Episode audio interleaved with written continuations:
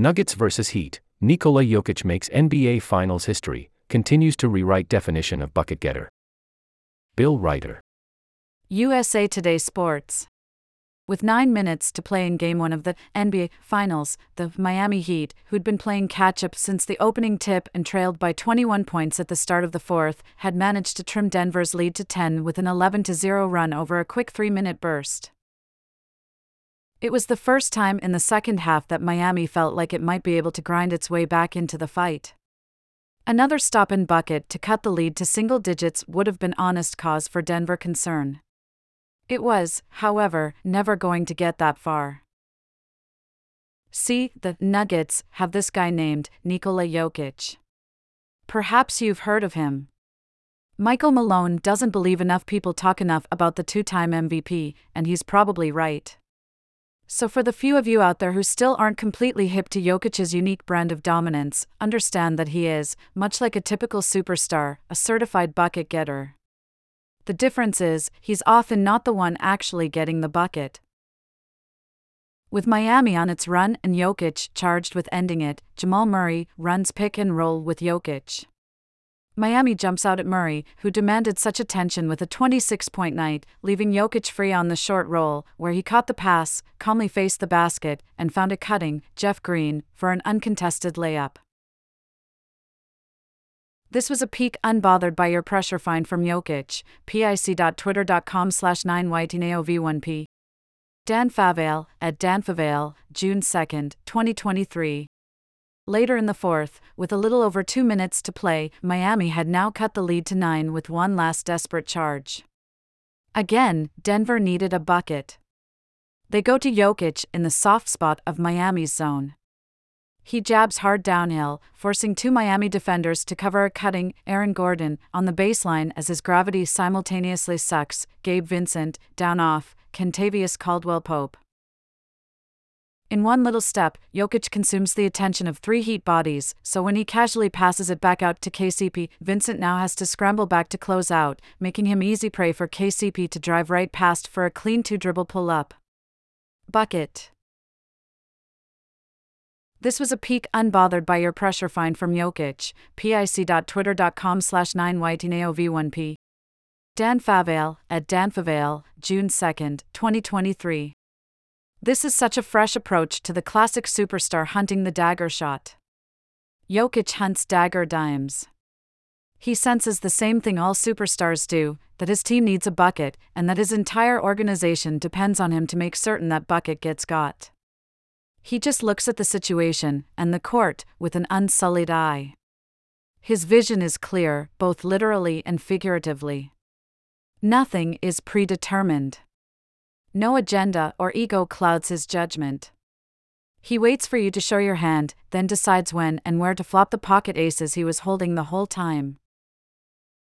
After setting up KCP, Jokic, on the ensuing possession, spotted Aaron Gordon behind the Miami defense and, for the final nail in the coffin, slung a 30 foot dime for yet another point blank layup. Your browser can't play this video. Learn more. Watch on.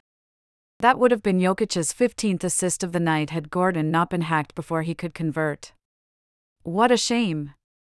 Jokic had to settle for 14 assists, a finals record for a center as Denver rolled to a 104 93 win and a 1 0 series lead. Toss in 27 points and 10 rebounds, and Jokic joins Jason Kidd, one of two players in history to record a triple double in his first career finals game. For those of you not counting at home, Jokic now has nine triple doubles this postseason. Every other player in the playoffs has combined for three. I don't need to shoot, Jokic said afterward. I know I don't need to score to affect the game, and I think I did a good job today. You think? The man scored 27 points while only taking 12 shots.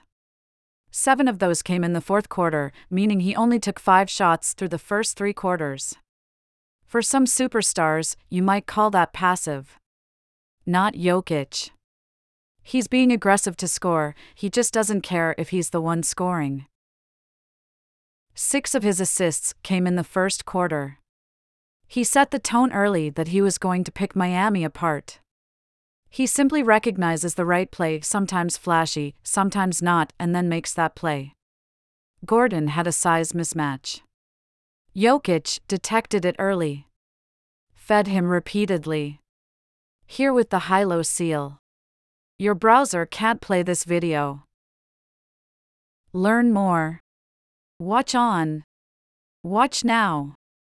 Denver, that was decisive. And, just maybe, a bit deceptive. In the opening game of the NBA Finals, the Denver Nuggets' 104 93 win rarely felt that close. It was, aside from a too late push by the Miami Heat, a stark set of performances. Dominating for Denver. Ugly for the Heat. There was Nikola Jokic, dictating the tone and tenor of the game while taking just 12 shots.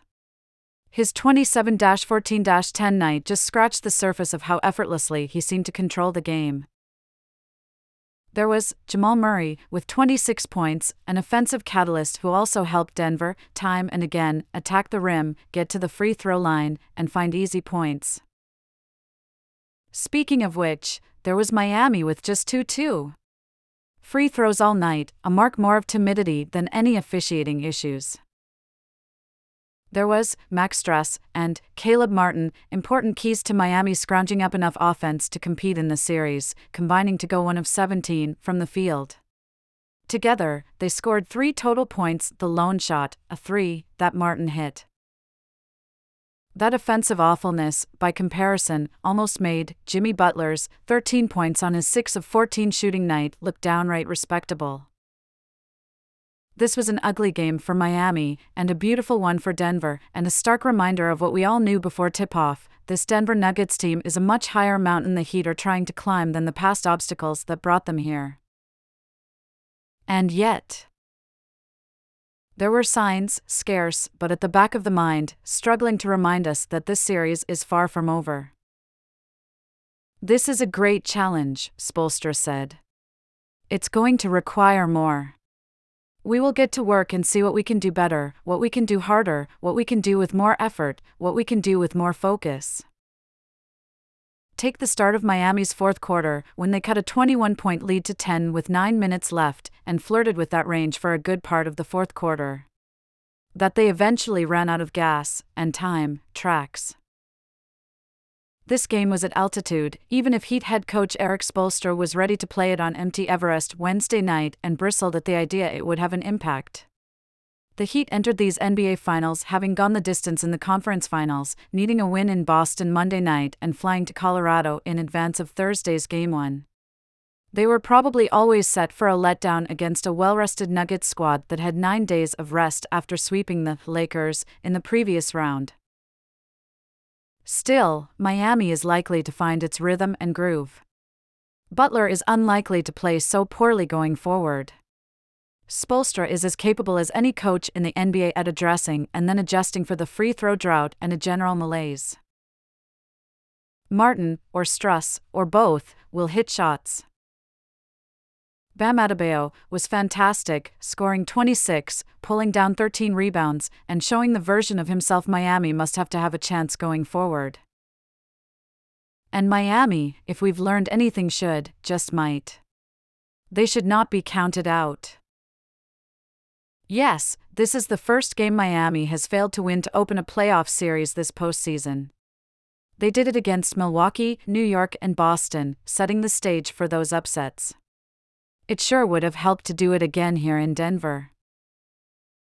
But they also started each of those first two series at 1 to 1, having lost games 2 in the first and second rounds. Which means a win here in Denver on Sunday would have them in the exact same position they were in versus the Bucks and the Knicks.